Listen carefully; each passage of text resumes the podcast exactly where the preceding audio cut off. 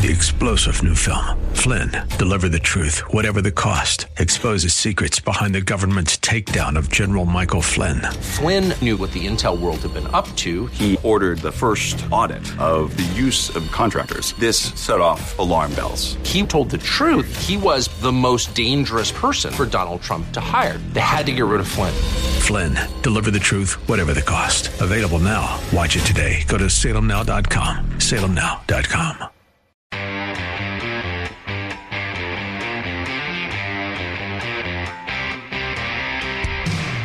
it opened to great fanfare in 2018. The I Promise School in uh, Akron, Ohio. You remember LeBron James, uh, just a kid from Akron, uh, who had brought a NBA championship back to Cleveland in 2016. He was at the height of his popularity.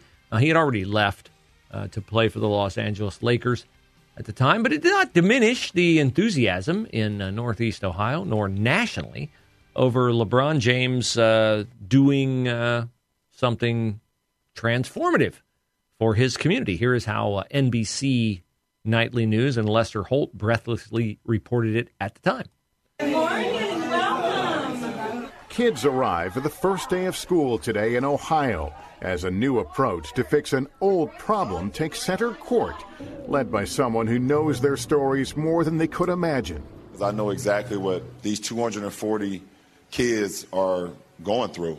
Um, I know the streets that they walk. I know the trials and tribulations that they go through because I've been there. Which is why NBA superstar LeBron James and his foundation are opening this school in Akron for at risk third and fourth graders who struggle both in school and at home.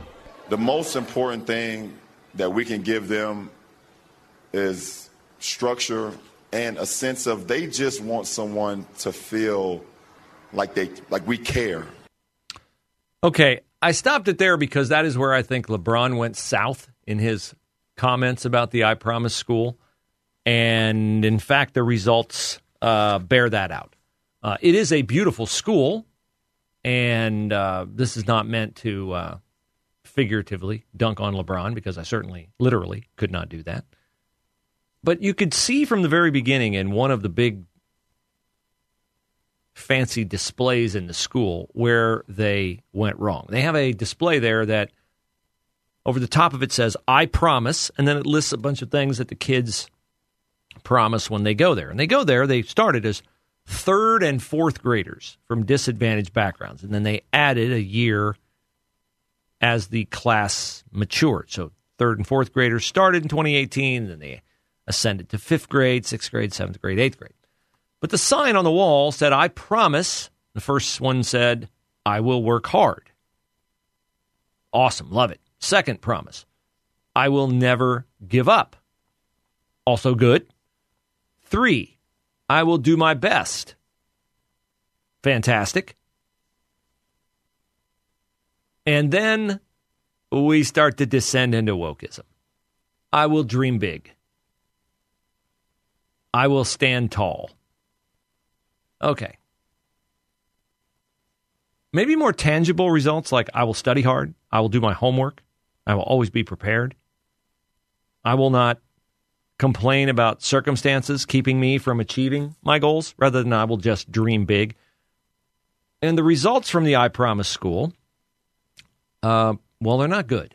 In fact, the headmaster of the school uh, says that they are discouraging.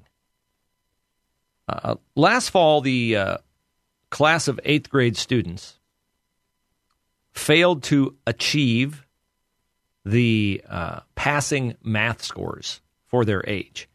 And that is the fifth straight year that they have failed to do so. The fifth straight year. This is not a statistic that speaks to, or in the glowing terms that NBC posed for the I Promise School when it opened, nor nor when Lester Holt went back five years later to continue to sing the praises of the place. Five years ago, NBA superstar LeBron James opened the I Promise School in his hometown of Akron, Ohio. The goal to give at risk youth a place to learn and feel supported. And I understand the mental state that goes in with these kids and where they come from. About 1,600 students have attended the school, which demands that its students promise to always do their best and make healthy choices. It's up to us as the mentors and everybody in place to help them to get to that point. That's what kids want to know. that you care about me? And um, and we do here. Proof of that every graduate receives a college scholarship. Well, that's a great promise, but if you're not hitting your math scores, you can promise the world and you're not going to have to deliver on it because if you can't pass your math test, you're not going to graduate from high school. The president of the I Promise School Board, Derek Hall, says this. For me as a board member, I just think about all the resources that we're providing and I'm just I'm just disappointed it doesn't appear like we're seeing the kind of change that we would expect to see. There are a lot of charter schools out there that do uh, a really great job with students, and the ones that do the best are the ones that don't lower expectations and don't put up with failure and pose it as some kind of result from some outside circumstance. You know, the affirmative action case at the Supreme Court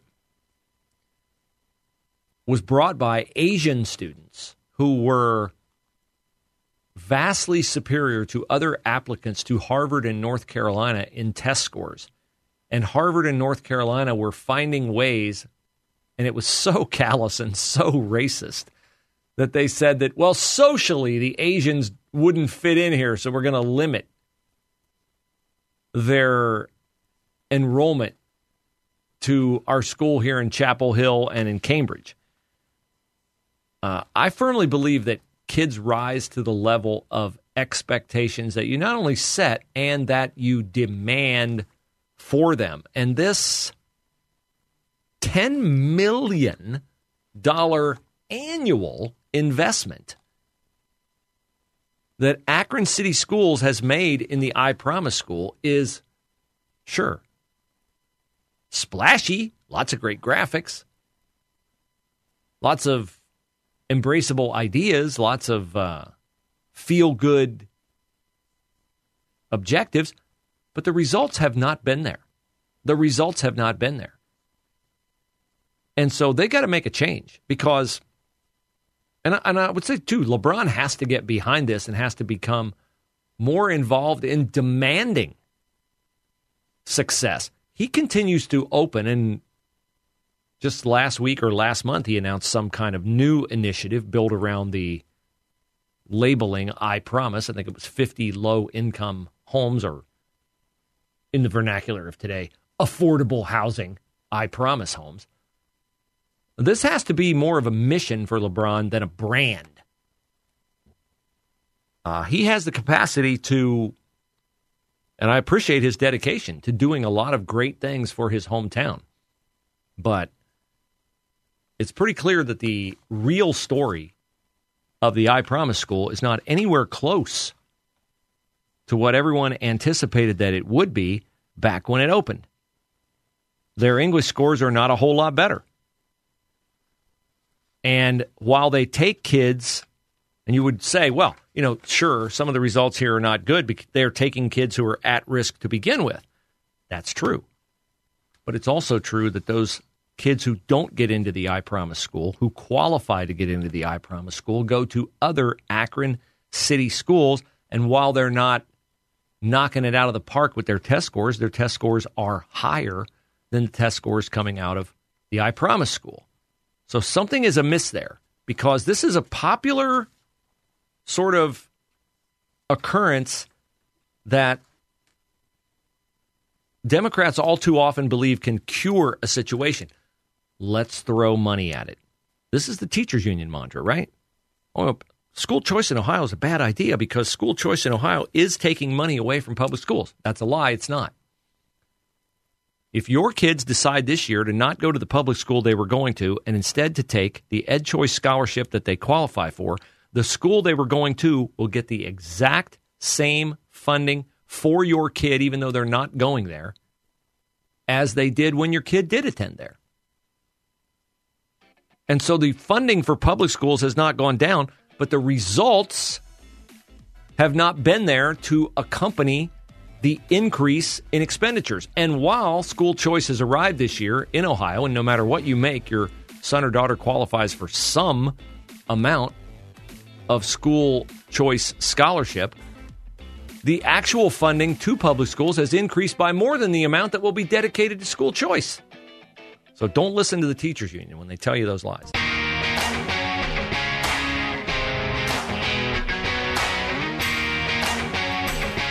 New York Times released a poll yesterday that has Trump up by a mammoth amount, 30 plus points, over all the uh, other presidential hopefuls. The most troubling breakdown in that poll to me was that uh, people are enamored with Trump as their choice for the Republican presidential nomination because he's the most fun to watch. Uh, I didn't realize we were whittling our choices down to. Uh, as Maximus used to shout in the arena on Gladiator, Are you entertained? Yes, I enjoy being entertained, but I would enjoy an effective policymaker better. So please tell me, what are Trump's positions on the issues? Like, beyond just some kind of a one sentence talking point. We're going to secure the border. Really? Uh, did you the first time? No. Economic policy. Ah, we're going to cut regulations. And which regulations? How are you going to do it? That would be nice to know. I'm not somebody who's a policy wonk, but I would like to know, I would love to know, I need to know that whoever the Republican presidential nominee is going to be will have a better plan than just randomly swinging a sledgehammer to destroy whatever they find when they report to the Oval Office. You know, I am at this point in time a supporter of Ron DeSantis. Now, I will say too that I am disappointed in DeSantis because he is a lot more wooden and forced than I thought he would be. He looks incredibly uncomfortable when he is on camera and they introduce, we're going to go to Governor Ron DeSantis. And he smiles, and I'm like, that's an awkward smile. I get it. He's not as much fun He's not as warm. He's not as cozy. He's just effective. He's just targeted. He's just purposeful. He's just methodical. Yesterday, DeSantis released a 10 point plan for the economy. 10 points. You could put 10 points on a teleprompter for Trump. He wouldn't get past point two before he veered off somewhere else into irrelevancy. It'd be entertaining, though. Man, I sure hope Republicans are more focused on the election than to just be mesmerized by the shiniest object on the debate stage. I laugh every time I hear some pundit say, oh, Trump is a very effective debater. Like, did you watch the Chris Wallace debate with Joe Biden? Because that is where Donald Trump lost the 2020 presidential election. On that debate stage against a ventriloquist mannequin. Don't tell me he's great on the debate stage. Interrupting constantly does not make you a great debater. Having insightful, analytical answers to questions makes you a great debater. And if you want to be a next level debater, also throwing in a one liner here and there ratchets up your success level. So, what's in DeSantis' 10 point plan? Ending America's abusive relationship with China by reversing trade deficits. Okay, Trump did that. But I'm just not sure Trump remembers that he did that or that he can talk about doing it or why he would do it again. DeSantis says he'll achieve 3% economic growth by cutting Biden regulations, lowering taxes, and incentivizing investment in the U.S. Trump did that too. But again, could you talk a little bit more about that than about the DOJ's persecution of you? Trump continues to talk about the DOJ going after him and weaponizing him and uh, interfering in the election, and he's right in all of it. He's right in all of it. But the people that that resonates with the most are never going to desert him. if he never mentions it another time. He's got those people. They're his base. They're not leaving him. I get it. But Chris Sununu of New Hampshire made a point yesterday in an interview with Harris Faulkner that underscores a very worrisome situation with Trump as it concerns the general election. Oh, he's going to crush in the primaries. I have no doubt about that.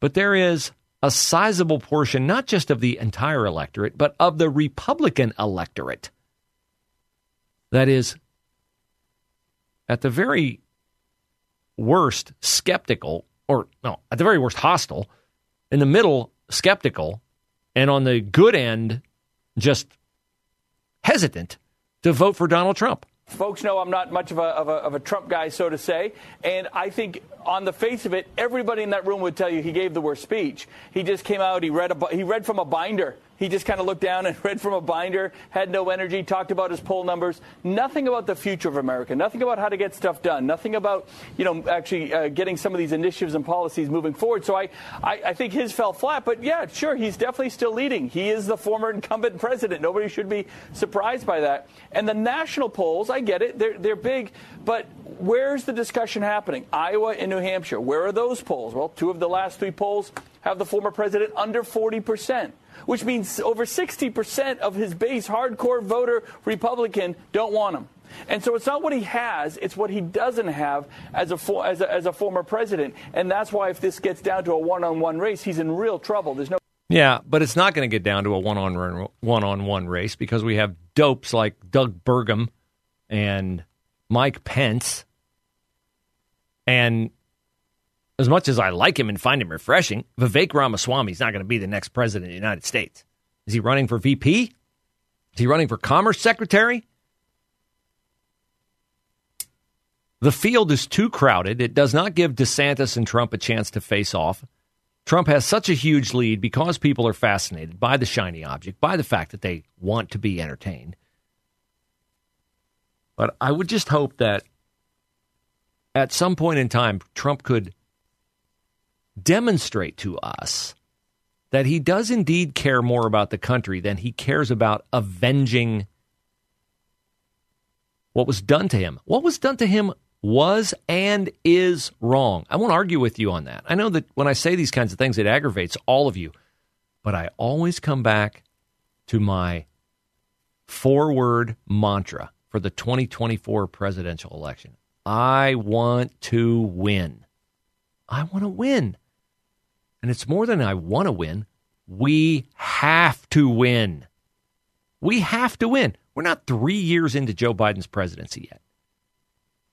Do you really think we can protect women in private spaces? Do you really think that you can run your business the way you want to run your business? Do you really think the Supreme Court will still be supreme if Joe Biden is allowed to be president? From 2025 through 2028? Because I got news for you. He won't be president that entire time. He won't last that long. There's no chance.